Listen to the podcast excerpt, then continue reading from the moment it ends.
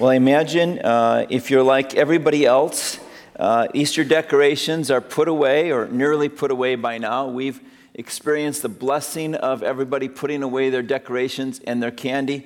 Here at Hillcrest, just, just buckets of candy, Easter candy, uh, was brought into the church on Monday, and we just did our best to eat all of it.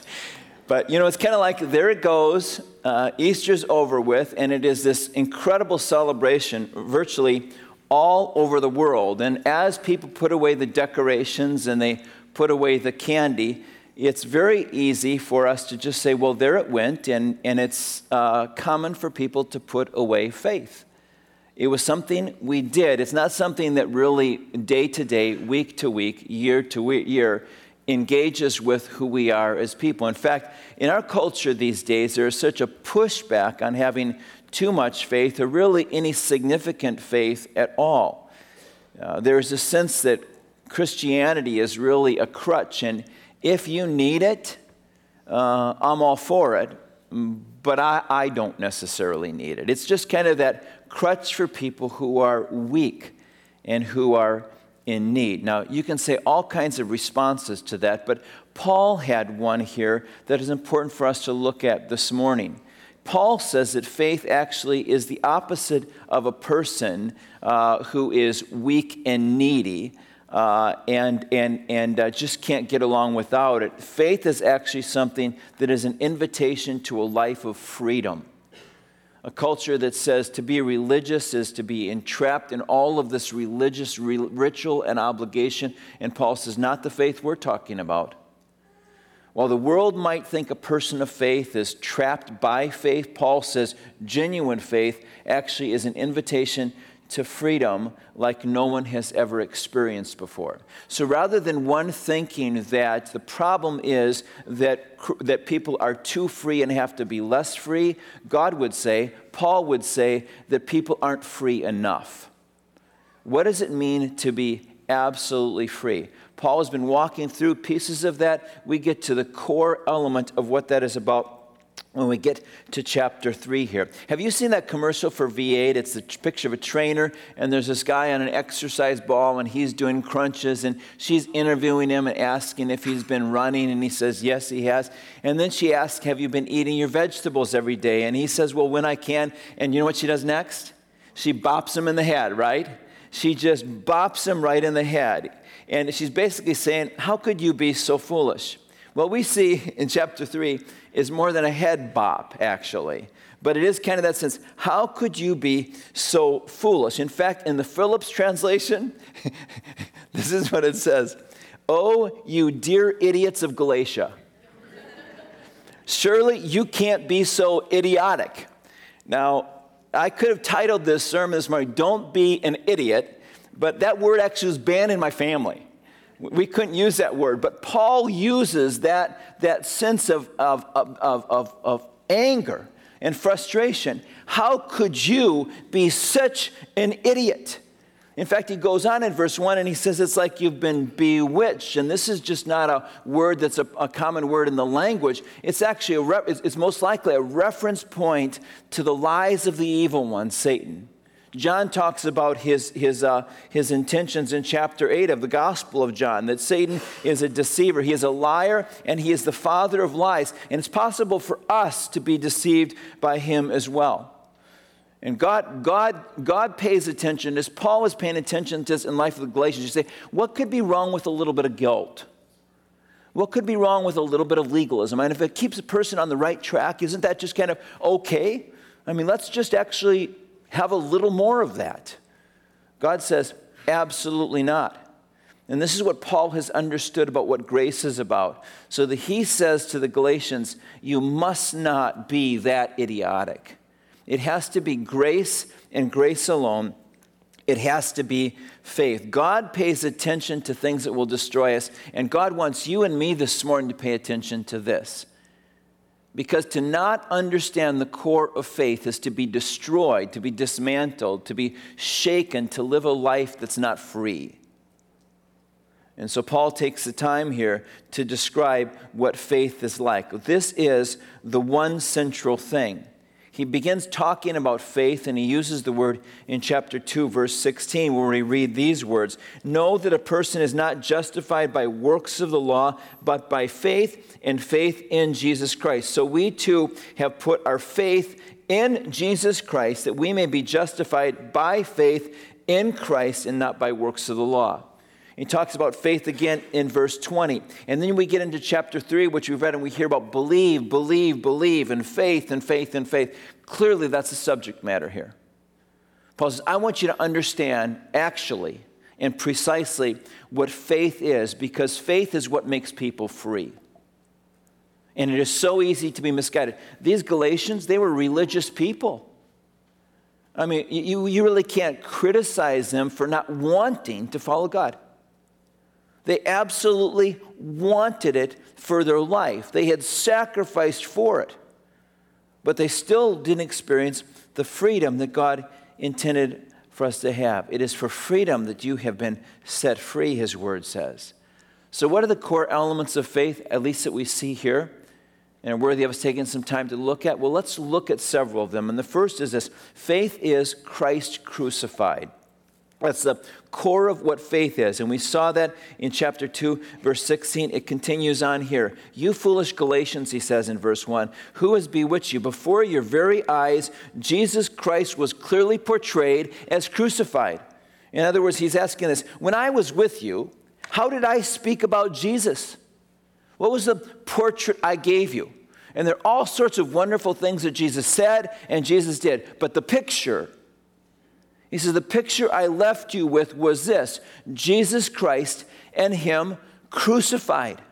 That's at the core of what this is all about. And it's interesting here in the, in the, in, in the, uh, in the original language, the word as crucified here actually is in the perfect tense, not the past tense, which would be logical to assume. You remember he was crucified way, way back then, but he's talking about crucifixion in the perfect tense, meaning it has relevance today, not merely uh, historical um, uh, uh, uh, understanding. It is not a general instruction regarding what happened and, and, it did happen. He was crucified, but he takes the verb tense, so we'll know that this is a proclamation of its enduring reality. Christ is crucified. Well, wait, wait, he, he was, no, Christ is crucified. There is an enduring reality and impact of that that will last throughout time. Christ's work was completed on the cross, but the impact of it, what accomplished is this the benefits of his resurrection are forever fresh, they're forever relevant, and they're forever available. Christ is crucified. There it is. It's available. The impact of that is available to you today, to the folks in my neighborhood, to my family, to my kids. Christ is crucified. And it is fresh and it is relevant, and it's the most central thing for them to understand when they have any idea of what faith is about. Christ is crucified. Christ is crucified. The gospel is not good advice to people, but good news about Jesus Christ. He is crucified. The gospel is not an invitation to do anything but a declaration of what God has done. Christ crucified. The gospel is not a demand, but an offer. Christ crucified. In fact, we get to verse 13, and he's still talking about it in chapter 3, verse 13. Christ redeemed us from the curse of the law by becoming a curse for us. For it is written, Cursed is everyone who is hung on a pole. Christ is crucified. Faith is Christ crucified. Now, there's another dimension of this that leads us to a life that's filled with freedom, and it is that faith has supernatural realities. Faith is Christ crucified, faith has supernatural realities that there actually is a supernatural dimension to what happens. It is not just simply a creed that I adopt for my life, I put it on the wall and I, and I put a nail through it. I put it on the fridge. It's not just simply a creed that I believe in, it's actually the import, importation of the Holy Spirit into my life and in yours. It is a supernatural, it has supernatural realities. It changes us supernaturally. And we see that in Paul's, uh, uh, uh, these questions that he asks. Look in verse 2. I would like to learn just one thing from you. Did you receive the Spirit? He's talking about faith. What is faith? Faith is Christ crucified. faith is the reception of the Spirit. Did you receive the Spirit? There it is again in verse 3. Do you live by means of the Spirit? It's not only that you had it when you came to faith, but you have it and it's a part of your life today. And then when we get to verse 5, do you experience miracles? Do you experience what cannot be explained apart from God's Spirit? Is that happening in your life? Are there things happening in your life that there's no explanation for except for the reality of the Spirit of the living God? Is that true? Because that's faith. It is a supernatural thing. We are spiritual beings made to be inhabited by the Spirit of the living God. And when He inhabits our lives, it changes us in ways that can't be explained any other way. Now, Paul's going to carry this on. We get into chapter, later chapter 3 and, and chapter 4, and you'll see what the character of the spirit filled life looks like. But at its core, we have to understand this about faith. It's not just simply the adoption of some creed, it's actually the gift of God's Spirit.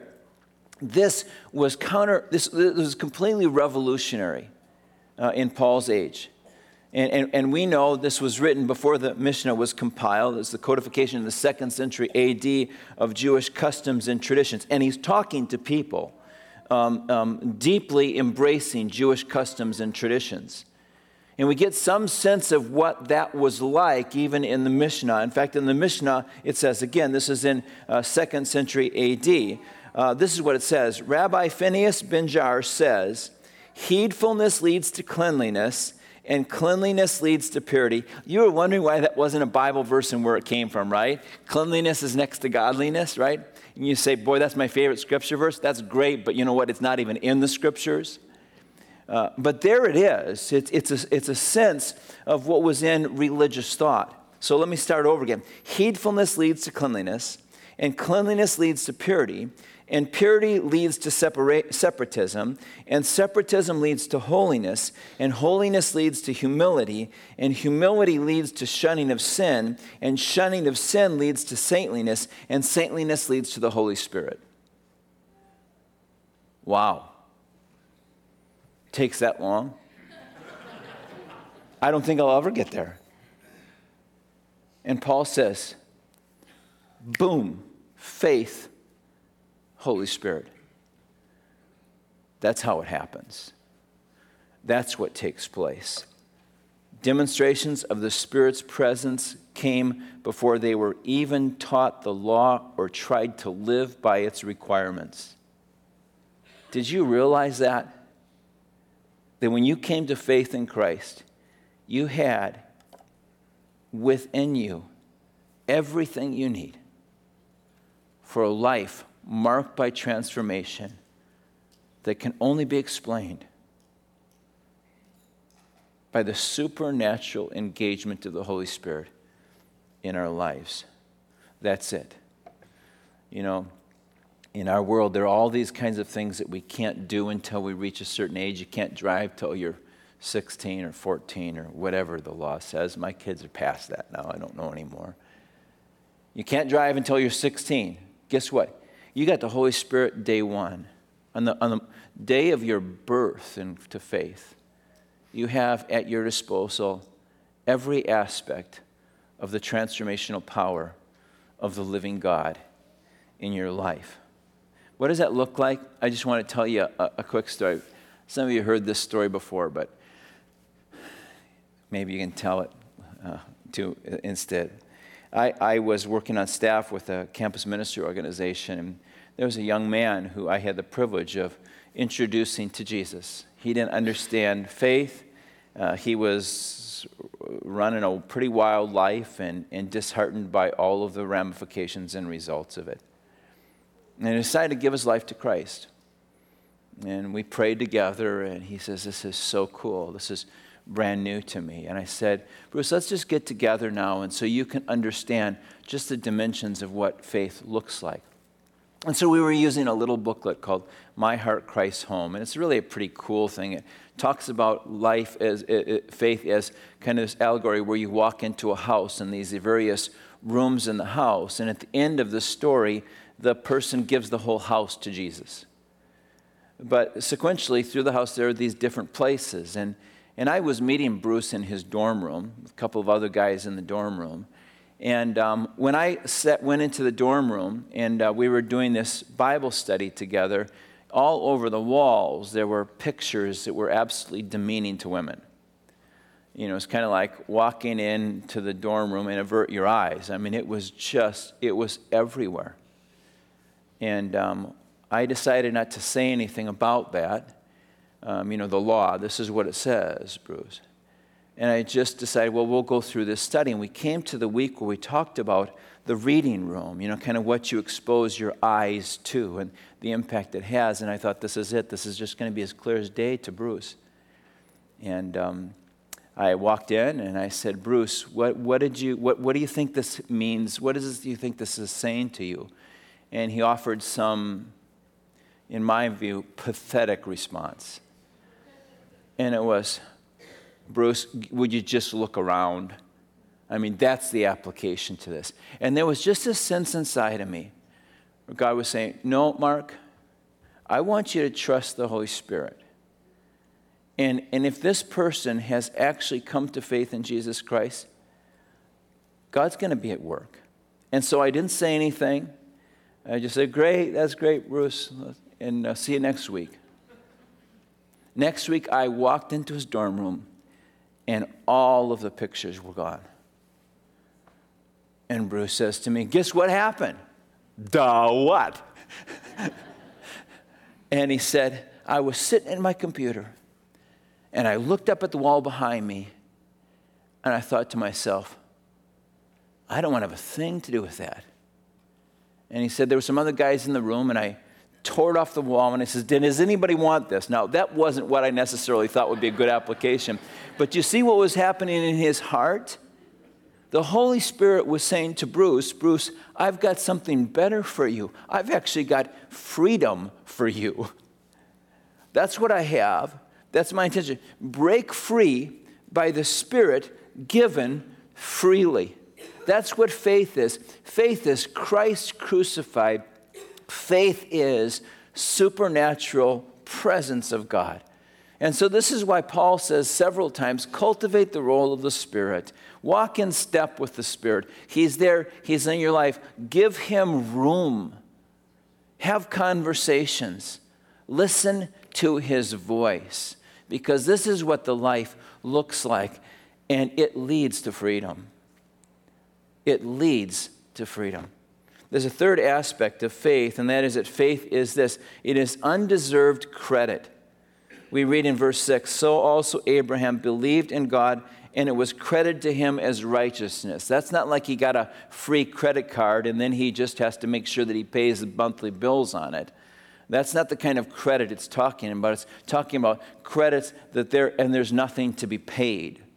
That's what credit is talking about here. And you can see just uh, Paul's frustration with their perspective, this question in verse 2. Were, um, did you receive the Spirit by the works of the law or by believing what you heard? What was it? Did you actually earn it somehow? Were you obedient enough? Did you, did you achieve enough favor before God to get it? Or did you just believe it? And then he goes on to say, and what about your life in faith? You started out embracing belief, and, and, and, and, and God's Spirit was present there, and now you think that suddenly you've got to take over and you've got to engineer everything? That it goes from belief to obligation that quickly once you become a Christian? He says, This is crazy.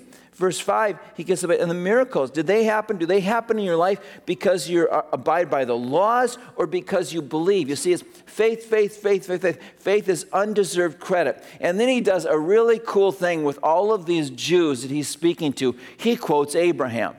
Now, think about this. They were thinking about Moses. Moses was their hero. Moses brought in the law.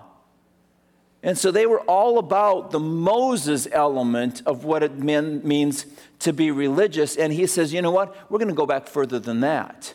In fact, we're going to go centuries further back than Moses, and let's just talk about Abraham for a little bit. Paul goes back to Genesis 15 and he talks about God's interaction with Abraham. And Abraham was a person of faith, he says, before the law was even introduced. Abraham didn't even have the law to abide by. So why are you bringing it in now? That's like uh, in, in verse 17, that's like 430 years later. Before there was even a thing called law, Abraham was a man of faith. Why? Because it's undeserved credit. Does Abraham get credit for abiding by the law? Does anybody? No. It's a question well, should, should we be a little bit more Jewish? No, we should be human. That's all that's required, that we just be human and choose to believe. And we become, it says in verse 7, children of Abraham. Not because of our spiritual descent, but because of spiritual progeny. All those who share his faith, they're the ones that are people of faith. So while this interest in the law and all of the, uh, all of the elements of the, of the Jewish law, they're helpful. We'll talk about them in a couple of weeks uh, and the value that there is in, in the law. But all of that interest just pales in comparison to this one thing Christ is crucified. Faith is the Holy Spirit residing in your life, and it's absolutely undeserved, but you get it as credit anyway. That's what we're talking about. Faith is credited as righteousness. What does it look like? Verse 13 Christ hangs on the tree and is cursed in the place of people who are in no way deserving of it. Christ is cursed in the place of people who are in no way deserving of it. He redeems us, it says. He buys us back. We contribute nothing this is something we cannot do that is done for us. Elsewhere, Paul says we were dead in transgressions and sin. Have you ever seen a dead man revive himself? No. We cannot do this, and yet it is done for us. So here's my encouragement to you let's not rewrite history. Don't go back to the place where you expressed your first, first expression of faith in Christ and say that somehow you deserved it.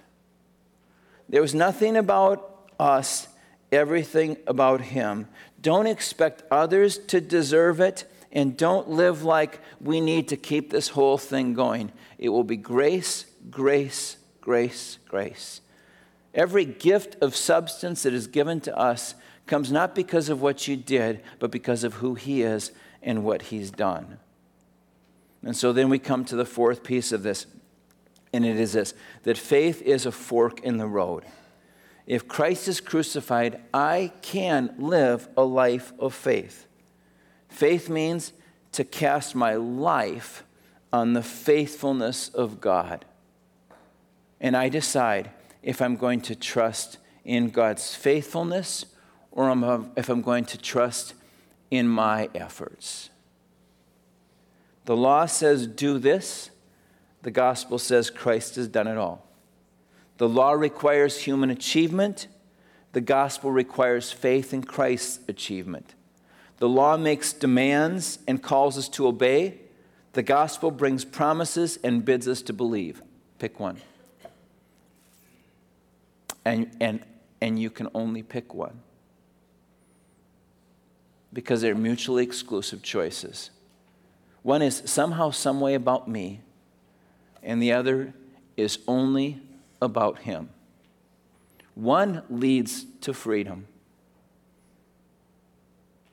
And that's why Paul says, don't be an idiot. There is one path to freedom. We can so easily go right to the longing we have to be faithful. We'll talk about this in a couple of weeks. But, you know, I mean, who doesn't want to say, I want to be a faithful person? At the end of my life, I want people to see something noble in the way I lived. But, you know, those are aspirations that God wants us to have only in a secondary way. What He wants us to have is the aspiration to live into a gift and to live with the freedom that that gives. More than anything else, I want my kids, when my life is over, not to say, Boy, my dad was so faithful. I want them to say, Oh, his God was so faithful. I want them to see God. And that will only happen if I've seen him. Absolutely, entirely who he is, what his Holy Spirit does in my life, and what happens in me when I live with this sense I'm free. I'm free. Now, typically, you come to this point in the sermon and there's supposed to be a takeaway, and I don't have one. I don't have anything for you to do. No action point. This is it. Is it possible for us simply to be? Is it possible for us to embrace the reality of who we are simply because we believed? Would you pray with me?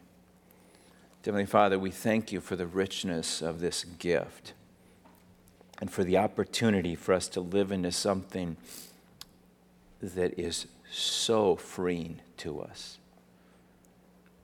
God, I pray that you'd help us to live a life of worship that is filled with admiration for you and empty of obligation. In Jesus' name we pray. Amen.